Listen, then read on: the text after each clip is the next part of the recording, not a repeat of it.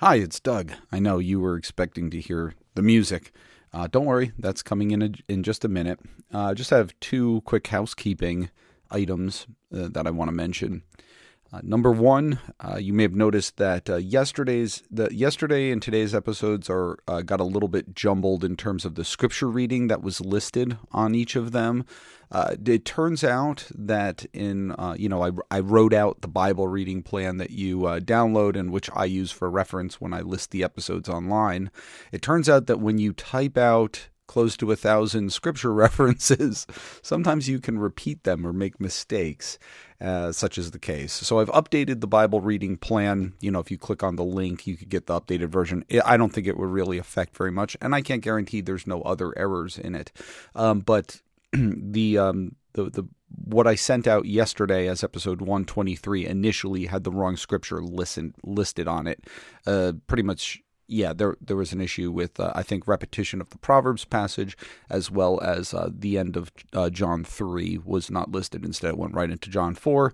So hopefully you caught that. Hopefully that didn't throw you too much. My apologies, but um, yeah, I did my best to correct that. But I don't know. It doesn't seem to have updated in some of the feeds, so there might be some confusion. But I hope that doesn't throw you too much. The other thing I wanted to do is I wanted to just say thank you for supporting me, uh, for everybody who has uh, reached out and and uh, and blessed me and my family on um, uh, through my Ko-fi page. Uh, that is still available, of course, if that's something that you want to do. Um, but it just I, I've been telling some people that one of the things that I really I really appreciate um, is knowing some of the people who are going through this um, that uh, the, the, who are who are walking through the Bible with me and journey through Scripture. Um, some of you I really look up to spiritually, and just knowing that the Lord is blessing you and building you up and encouraging you in your faith through um, this this ministry that He's laid on my heart is is a tremendous reward. And so, thank you, thank you to those who have given. Uh, you know, a lot of pastors have um, what we call side hustles. You know, where you uh, try to uh, supplement your your income as a pastor uh, by doing something else, especially if you've got a large family. And there have been times where the thought has crossed my mind to maybe get a, a job waiting tables, or maybe just work at a, a, local store a little bit to do that. And instead, um, instead, I'm doing this. You know, and so um, that's kind of like the way that this that this does help. That this gets to be my side hustle, where I'm able to do it in in in um, you know the, this kind of ministry in a way that I feel that the Lord has equipped me and blessed me to do. And so that um, you know, if you're wondering, you know, um, maybe how to think of of a gift you gave towards this ministry, that is how it helps me and my family. So thank you very much for doing that. Of course, you don't have to. And uh, I'm going to be quiet now and get on with episode 124. Bye bye.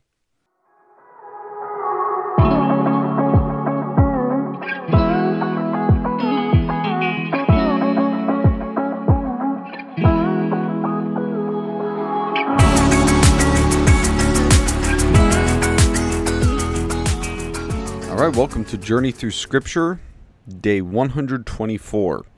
Today we're looking at Judges chapter 1 through chapter 2, verse 5, and then Proverbs 11, verses 9 through 18, and finally John chapter 4, verses 1 through 26.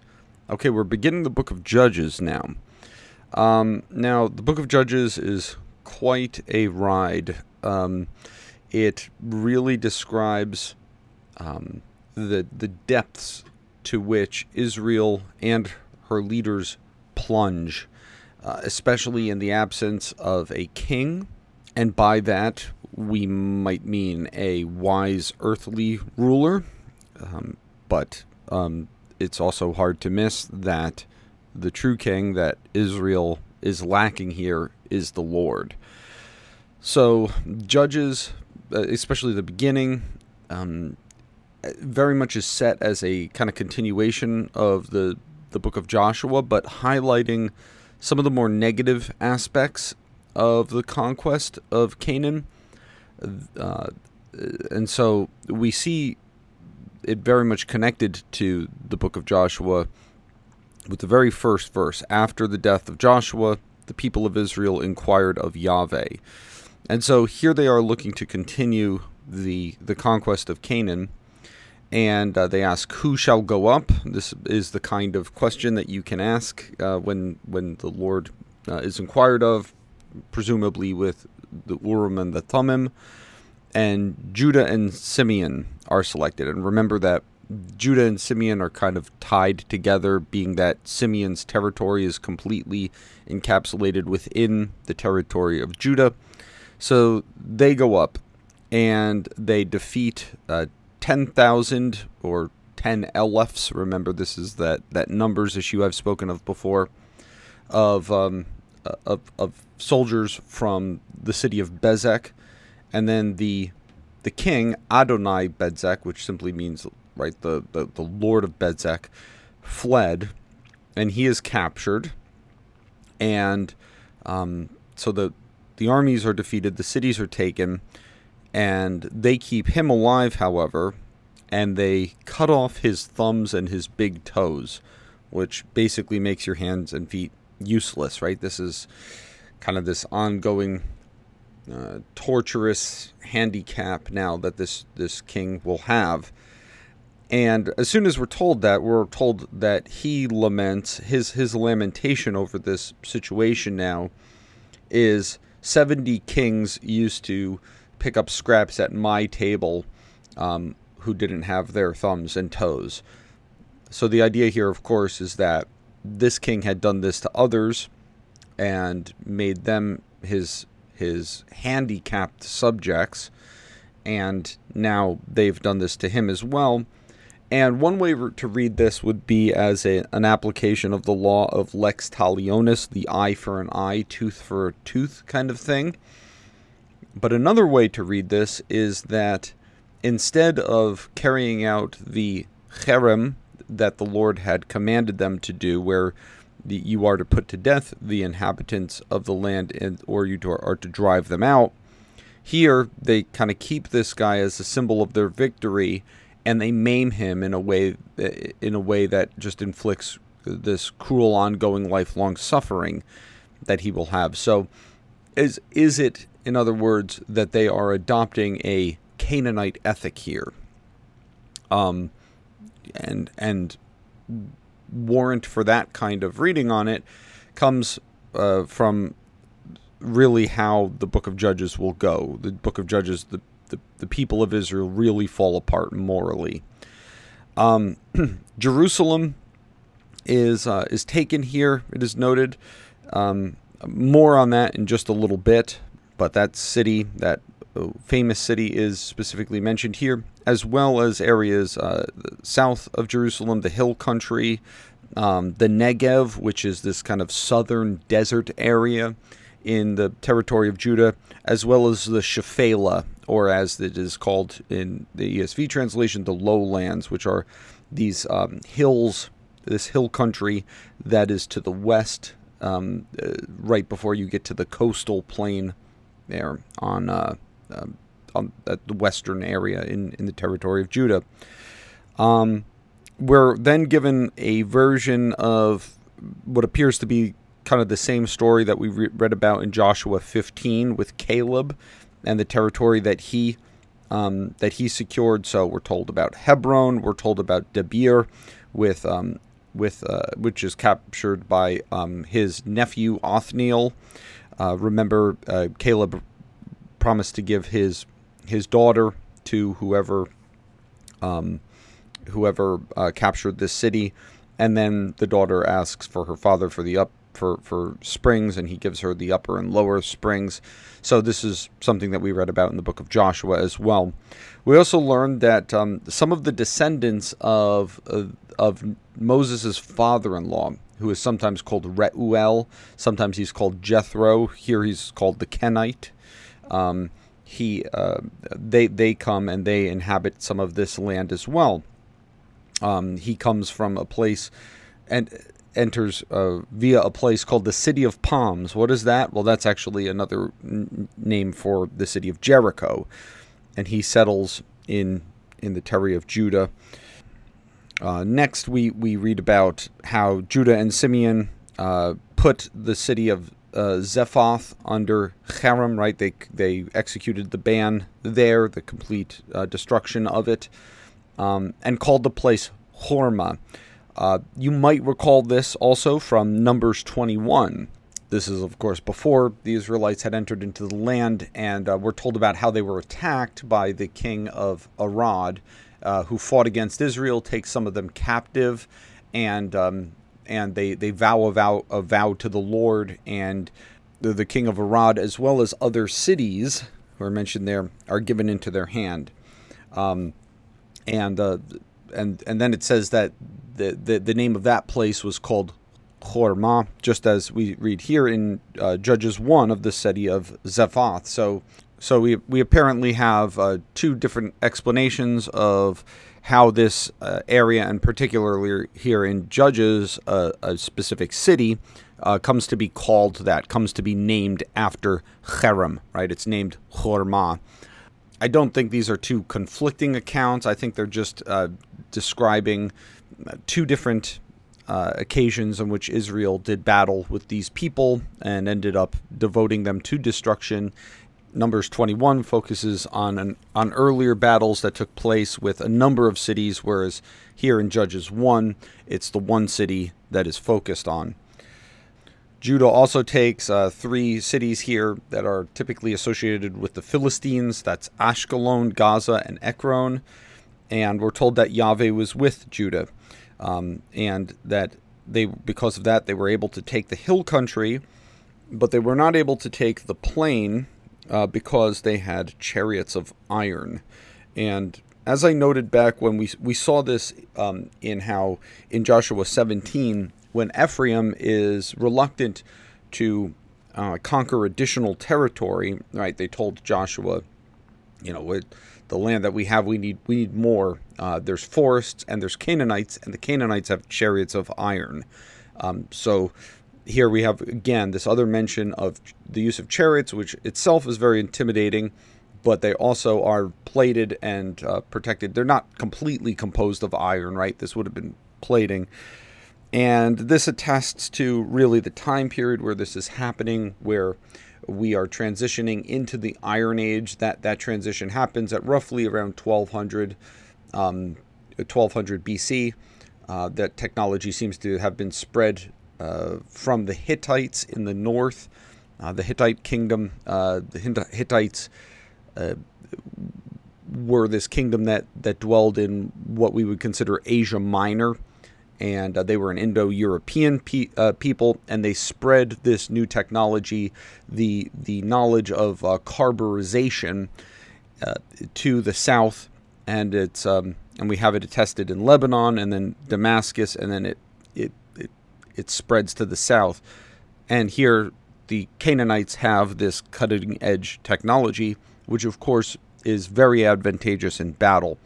So the Judahites are not able to take this area, the lowland, the plain, where you're able to drive to ride chariots. In the hill country, you're not going to be able to bring your chariots so much, but in the plain, where the chariots of iron are, they're not able to take that. Uh, then the then the attention in the chapter starts shifting to some of the other tribes. So we learn how Benjamin did not drive out the Jebusites in Jerusalem. Now this is a little bit weird because we just read about how um, how the Judah and Simeon had fought and taken Jerusalem, but now Benjamin did not. So, what we do see here is is probably um, a considerable period of time in which a lot of things are happening. It's it's a quick story taking place in within one chapter, but a, a larger period of time is covered. And apparently, um, first of all, Jerusalem appears to be a very difficult city to hold um, a bunch of times now that it's been mentioned, that has been noted. So re- remember uh, how in Joshua uh, uh, chapter 15, verse 63, right, we, we read about how the Jebusites are there to this day. Uh, just as we read here in Judges 1, and we're looking at verse 21, that uh, the, the Jebusites live with the people of Benjamin, quote, to this day. They did not drive them out. Um, so it's apparently a hard city to hold, and more than one tribe's tribe went for it. it. It is close to the to the border between Benjamin and Judah, So that's what appears to be happening. This is Jerusalem at this point is a very slippery city. It is hard to hold. It is difficult to, to hold. Then we're told about the house of Joseph, by which is meant Ephraim, and uh, they take Bethel, and Yahweh was with them. Um, and they take it by uh, spies going, and this is a little bit reminiscent of the taking of the city of Jericho, um, the the city of palms. And these spies encounter a man of Jericho who, um, just like Rahab, they they promise to spare him and his family if they if if he does something for them. In this case, it's showing them a way into the city, and he does this. And um, rather than being incorporated into Israel, he goes and he founds another city which he names by the same name because Bethel, before it is taken by the Israelites, um, at least at one point, is called Luz. Uh, this was noted in Genesis as well. And so he founds another city, um, or, you know, walled village, whatever it might be, called Luz, uh, which here is associated with Hittites, by which is probably not meant the Hittites that I mentioned a few minutes ago, um, because by this time the Hittite Empire is defunct the, in, in the north, in Anatolia, in Asia Minor. Um, when the Hittites are mentioned, and they have been mentioned for, for a while now, in the land of Canaan, um, what we're probably seeing is are, are people from Hittite stock who have come south and who dwell in the land of Canaan. But it's it's not. This doesn't mean that he went, uh, you know, all the way north into Anatolia and and and lived with these among people who are pretty much no longer there. Um, it it simply means that this city is associated with the individuals living in the land whom the Bible calls the Hittites.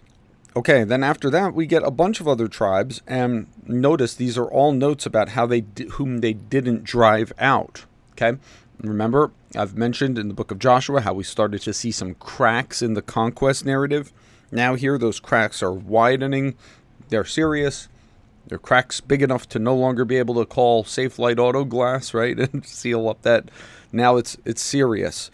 Um, Manasseh did not drive out the Canaanites there, but they put them to forced labor. Okay, so it's not even that they weren't able to; they they they wanted free work out of them, and so they put them, they enslaved them. Uh, Ephraim does not drive out theirs. Uh, the Canaanites in their territory, although here we're not told about them putting them to forced labor. Zebulun does not drive out, uh, does not completely drive out the inhabitants of the land, but instead put them to forced labor. Asher does not drive out the inhabitants of the land. We're not told about forced labor with him. Um, Naphtali does not drive out the inhabitants, but put them to forced labor. And Dan does the same, puts them to forced labor. And so um, this this uh, today's reading wraps up with the beginning of chapter two, when the angel of the Lord comes from Gilgal and he goes to a place called Bochim and recounts to the Israelites who are summoned there how he brought them up out of Egypt and you know the, a brief summary of what he had the Lord has done for them, but they have not obeyed his voice. They have not. They, they these cracks now have um, have become evident and, and are all over the place. Uh, the Canaanites are still dwelling in the land. They have not been completely driven out for whatever reason, and, and mainly the reason that's focused on is that they, they wanted to enslave them rather than rather than expel them from the land. Um, now they are in this situation in which they have all these people who worship other gods living in their midst. Um, and so the Lord basically um, cuts them off and says, I will now not drive them out because you're not willing to do your part.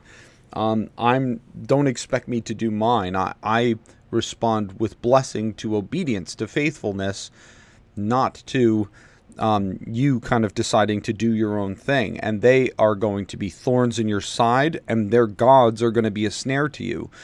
So, this evil that Israel will end up doing is kind of in itself a judgment, right? That that God is is giving them over to what they have chosen and to the consequences of what they have chosen, and the people there uh, weep, and therefore it's called uh, bochim, Okay, uh, the, the the Hebrew word for to to cry is baka, and so bochim is is is weeping. They call the place weep, weeping, and they also offer sacrifices to the Lord.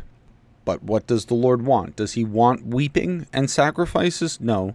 He wants obedience, he wants faithfulness, he wants them to love him and to obey him and to walk according to the, to to his law. Um, so that's how the book of Judges kind of gets set up. All right, now let's take a look at Proverbs chapter 11. We're uh, doing verses 9 through 18 today, and um, here uh, we are we are in the midst of Proverbs. We're looking at a lot of these um, these short aphoristic statements, and we begin in verse 9. Uh, With his mouth, the godless man would destroy his neighbor, but the knowledge of the righteous, uh, but by knowledge the righteous are delivered. Um, recall last time we were in Proverbs, I pointed out how a lot of these Proverbs have to do with uh, the righteous, and they also have to do with the mouth, with lips. And here we see both of those combined into one proverb. Um, so the the words of the godless man his mouth, what does that do? It destroys other people, but um, that's because he doesn't have knowledge. He doesn't have wisdom. Because by knowledge, the righteous are delivered.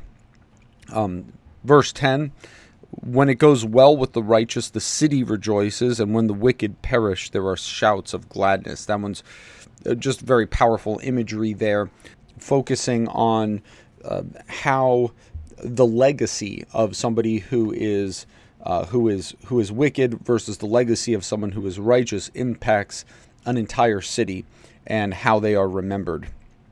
Um, in verse 11, again, focus on a city. By the blessing of the upright, the city is exalted, but by the mouth of the wicked, it's overthrown. So, again, what's the outcome um, uh, on other people's lives uh, of your own right, uprightness or your own wickedness?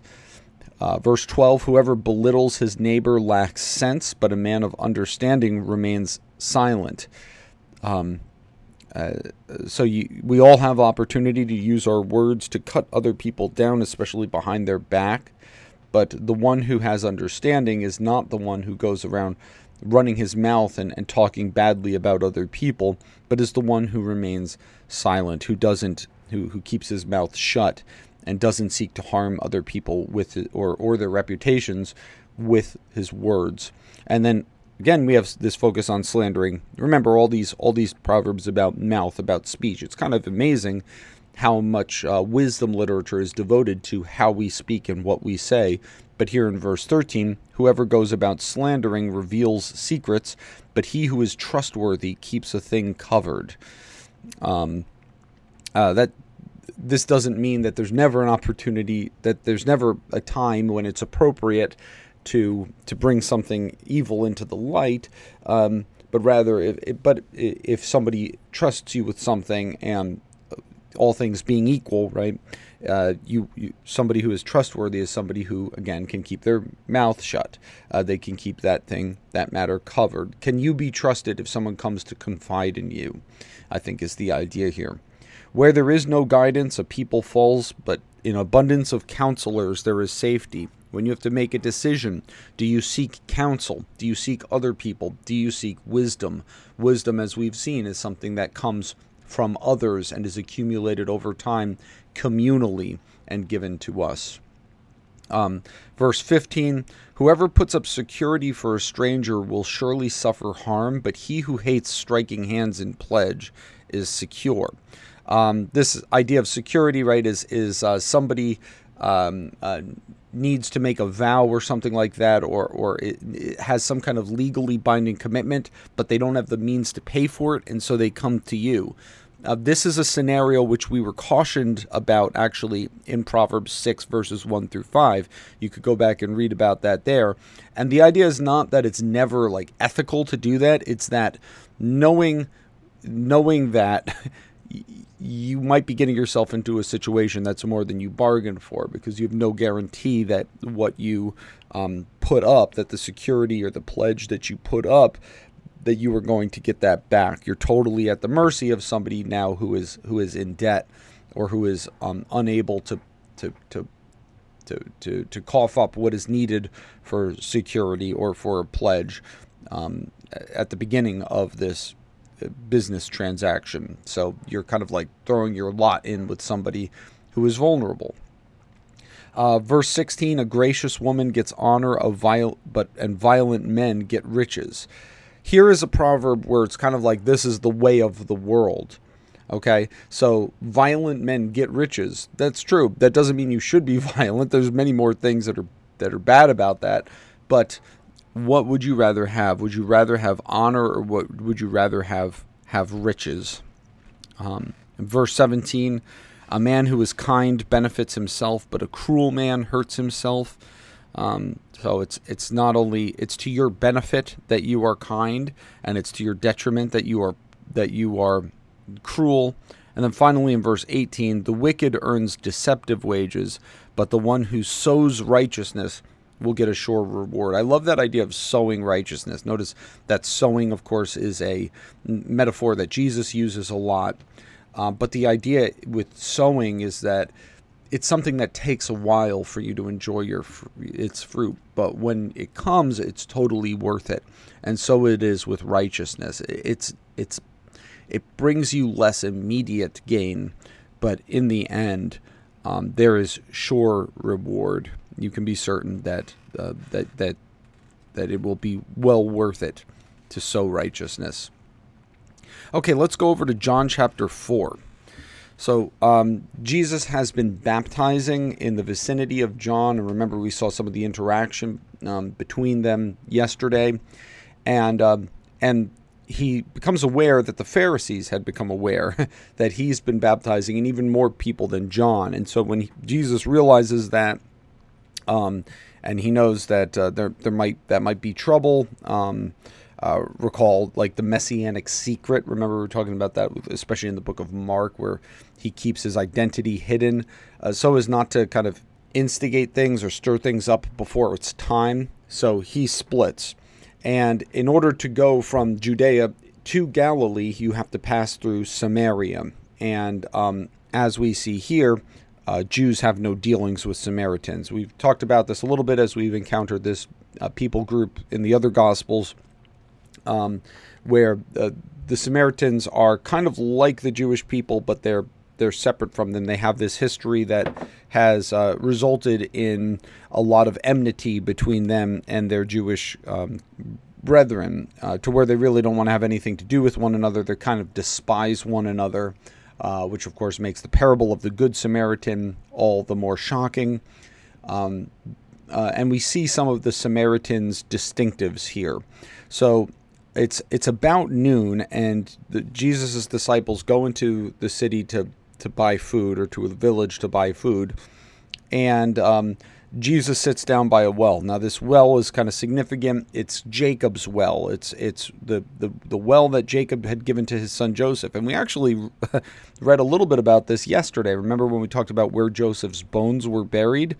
Um, that it was that plot of land that in Genesis 33, I believe it's verse 19, um, where he he he purchased a plot of land from Hamor and the inhabitants of Shechem.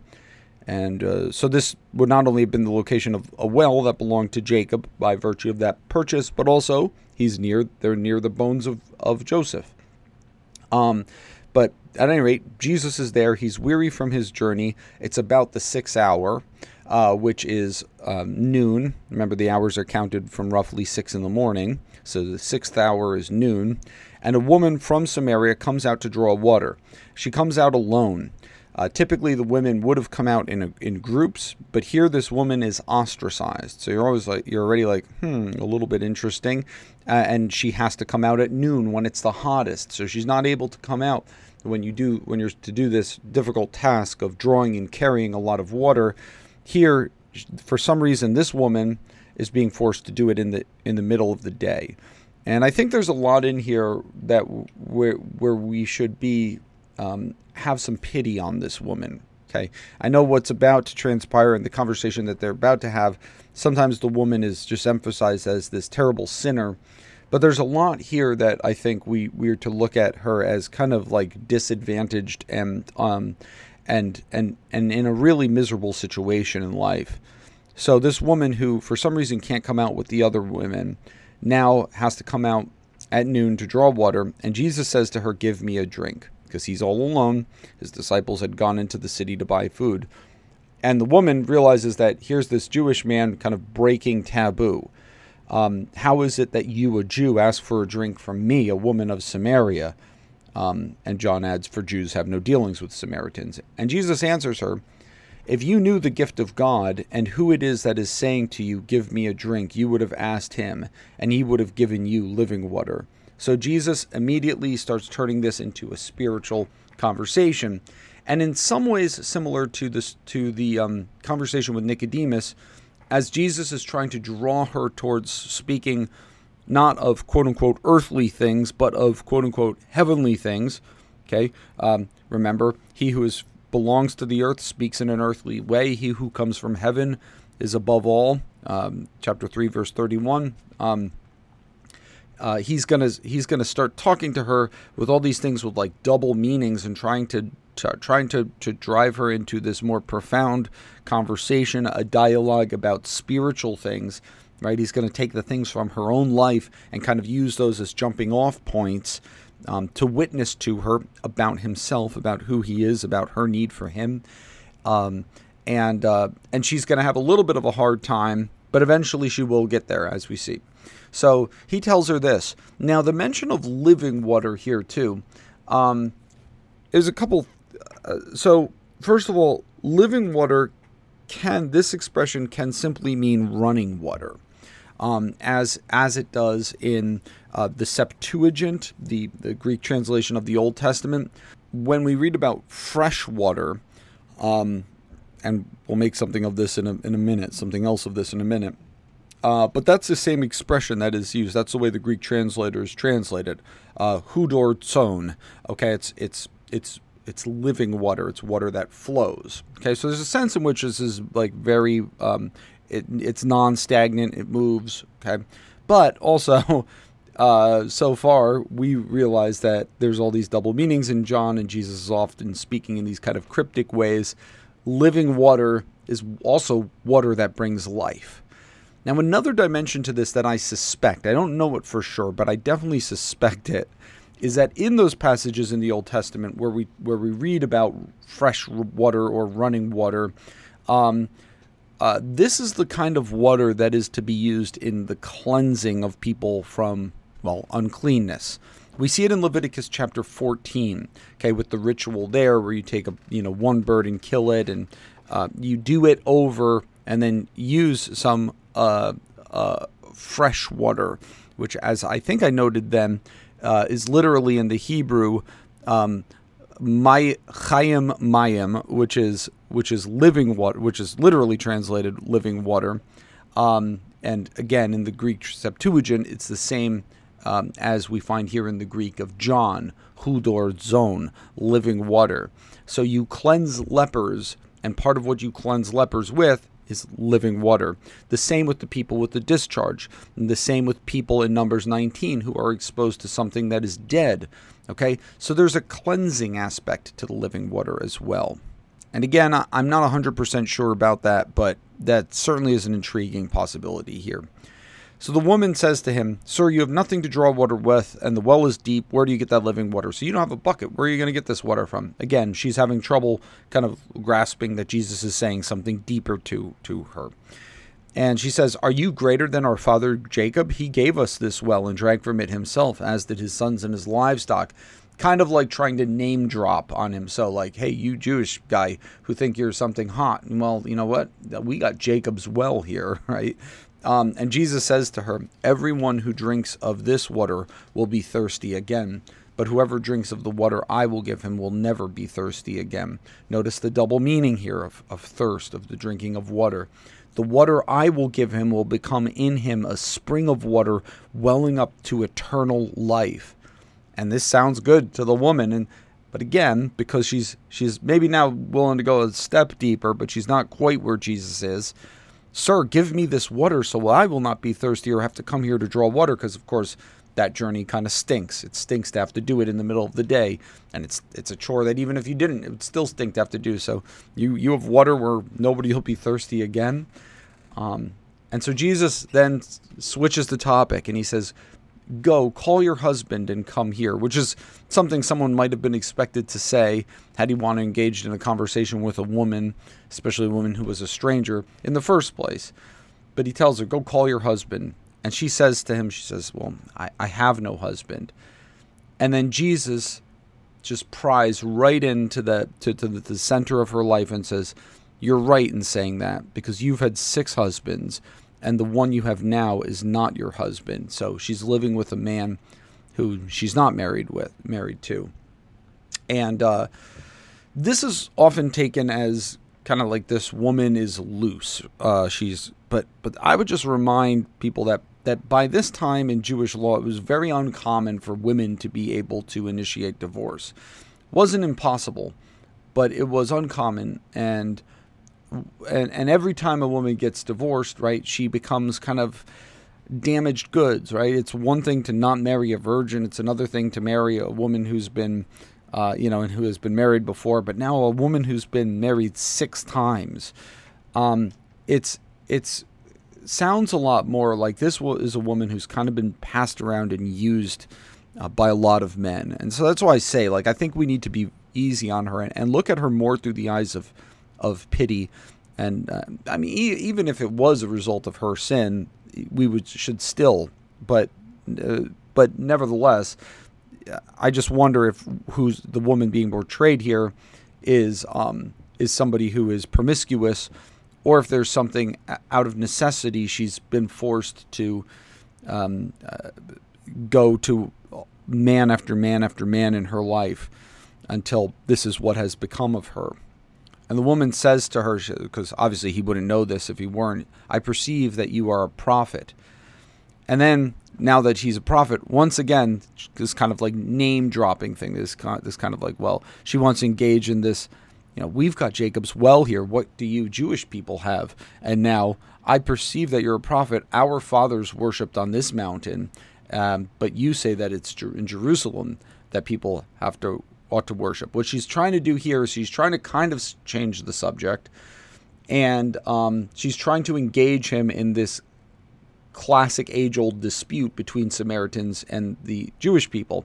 Because the Jewish people, in accordance with the Old Testament, right, understand that Jerusalem is the place that God had chosen to make his name dwell, and that is where the temple was to be. Um, but they worshiped Samaritans reject the rest of the Old Testament. They only have the Pentateuch, uh, and they have their own version of it, and it's called the Samaritan Pentateuch.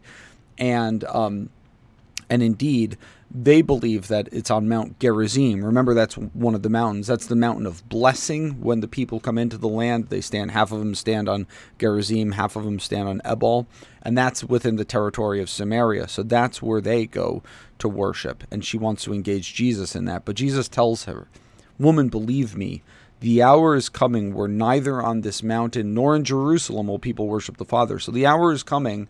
And remember, in John, he calls the time, well, you probably wouldn't know this yet, but later on in John, we'll see Jesus call, My hour has come. Okay. And that meaning it's time for me to go to the cross, the, the time of my glory. So I wonder if there's a connection here. But the hour is coming when location isn't going to matter at all it's it's not going to be about where you worship. It's going to be about worshiping in spirit and in truth. Recall, Jesus is the one who gives the Spirit without measure, uh, because and it, which is a good thing because one needs to be born again to enter into the king to see the kingdom of God, or to enter into the kingdom of God, you have to be born of the water and of the Spirit. Notice here, we've got water in this account. We've got Spirit the living water, who will never be thirsty again, and uh, you must worship in spirit and truth. For the Father is seeking such people to worship him. And God is spirit, and those who worship him must worship in spirit and truth. So this is fitting for worshiping a God who is himself spirit. And the woman says to him, because she realizes he's talking about the messianic age, right? And she says, I know that Messiah is coming, he who is called Christ. And when he comes, he will tell us all things. And Jesus says to her, this is probably the mo- the clearest, uh, or at least one of the clearest statements by Jesus uh, that he is indeed the Messiah in all of the Gospels. Okay? Jesus says to her, I who speak to you am he. I am the Messiah. And exactly what happens after he drops that bomb on her is something that we will learn tomorrow. Um, and until then, keep reading scripture. Take care, and bye bye.